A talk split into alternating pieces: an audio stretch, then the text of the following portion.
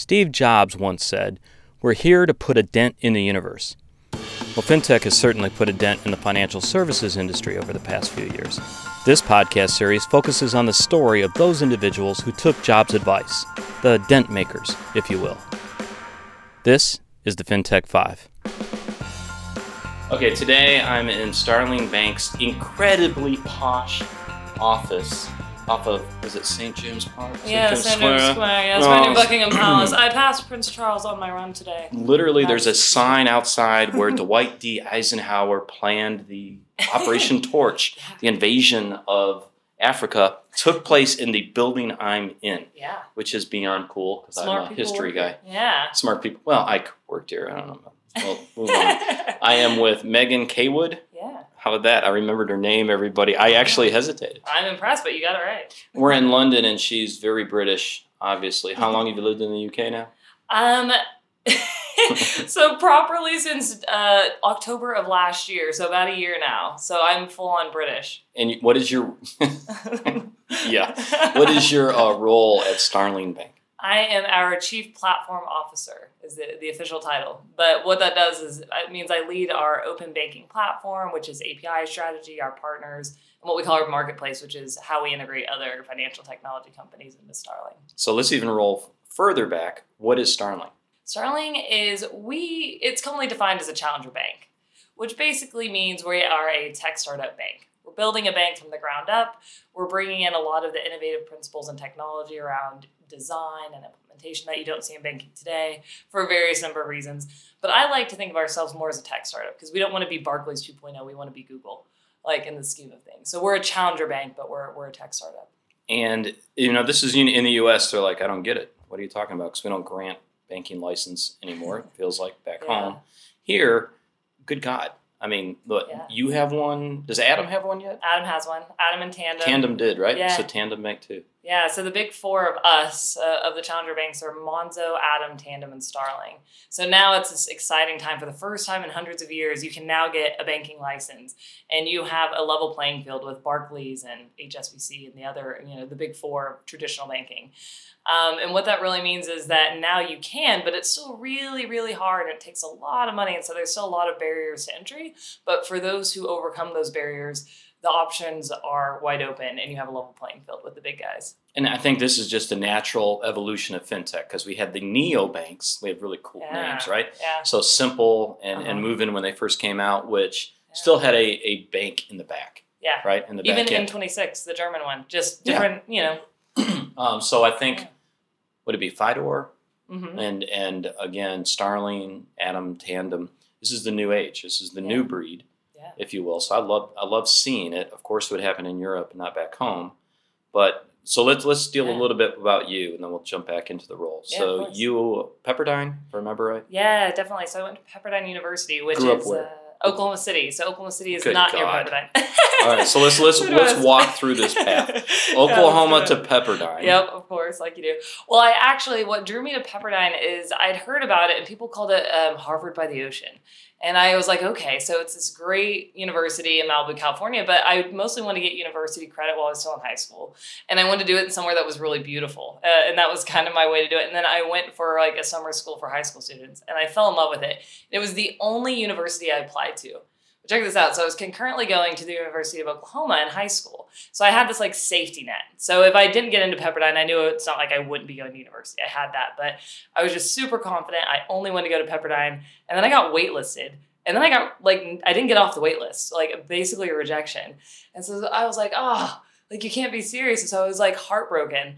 And then long chain of events, I got I met the first president of the university who recommended me and a few other people, and I got accepted the next semester without reapplying on a full scholarship.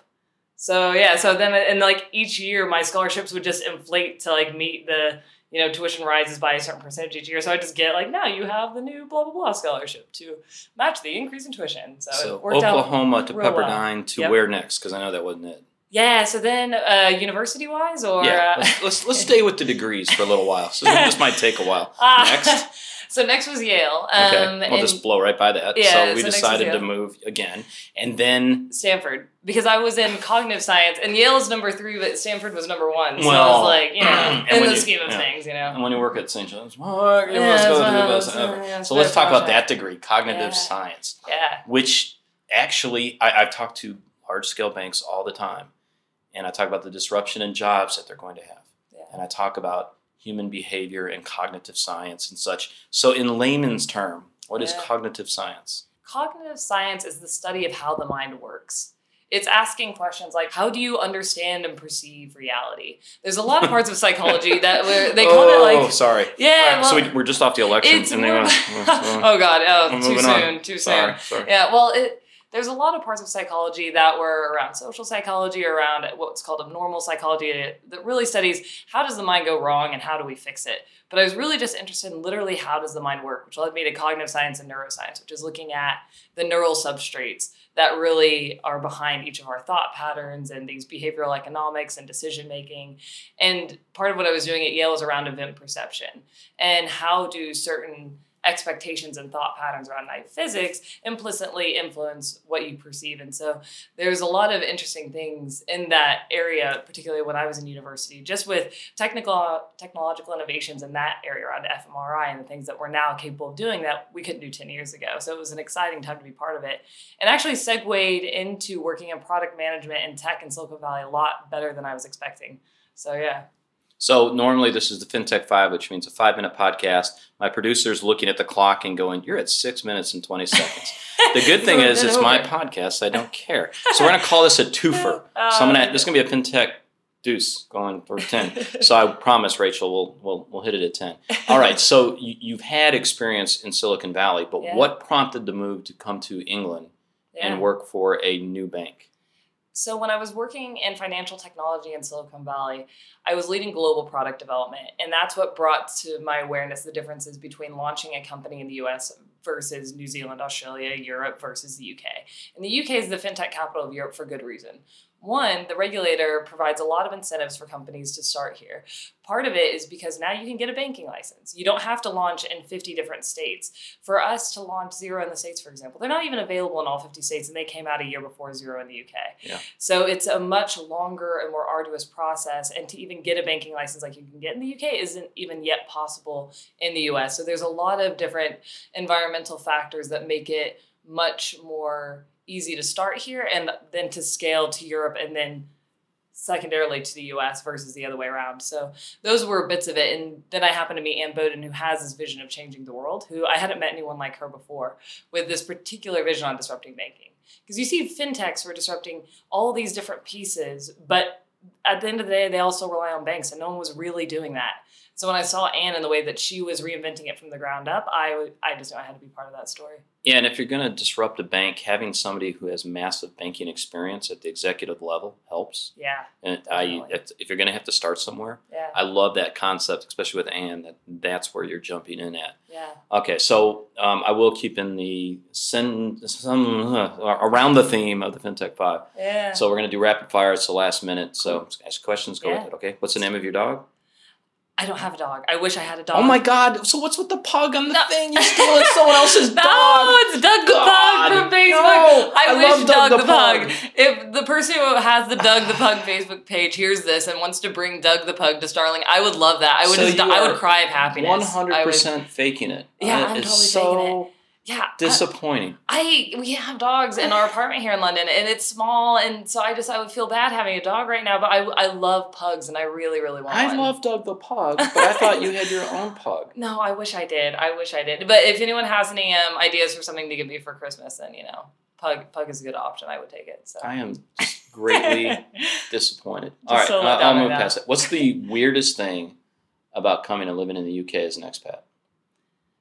Um, for me, on a day to day basis, is the built-in washer and dryer. Like it just, it's not the same as nice big American ones. You know, I have to like hang s- stuff up, and that's probably a weird thing to say, but that or the fact that in the bathrooms you can't plug in um, like your blow dryer, that is also quite weird. I'm like, wait, that like you can plug in shavers only. I, I Those thought are the two things that really. I think that the weirdest thing for me was the refrigerator the first time I saw it, Yeah. being that small. yeah. But as part of my expat package when I moved here was we had to have a normal size. Yeah. American refrigerator. I'm not Do joking. Do you have an American size in this? when we were looking at homes, that was one of the uh, must-haves. We give a rat's butt about quality of schools or anything else. We're like, "Can we have a big refrigerator. I- like, is that what you're negotiating on? Is refrigerator Yes. size, Sam? We, we did, This is my highest priority. you know, because you know quality of life. I should have used that with Anne. I'm like, You should going back next talking time. about yeah, Yeah. salary, and I'm like, skip the salary, and let's talk about these American size The refrigerators. refrigerator. Uh, all right, so where can we learn more? Two things. One about Uh-huh. Starling, but what about Megan Caywood, the extraordinary speaker? Where can we learn more? Yeah. We'll start with Starling. yeah. But So Starling, just go to starlingbank.com. You can sign up for our beta. We have a beta out now, but we're going into a wider beta in the spring, and we'd invite you to be a part of that. So definitely go and sign up there. And for speaker extraordinaire, Megan Yes. Caywood, I wish I could say I had my own personal site. I'm working on that due to some great consultation from a friend named Sam of mine. Um, I guarantee you there will be a pug on the site, and Yes. it's not hers. I'm so depressed. yeah, but for now, I, I do have Twitter. It's just at Megan Caywood, so you can always follow me there. Absolutely perfect. Thank you, Megan. Yeah, thanks, Sam.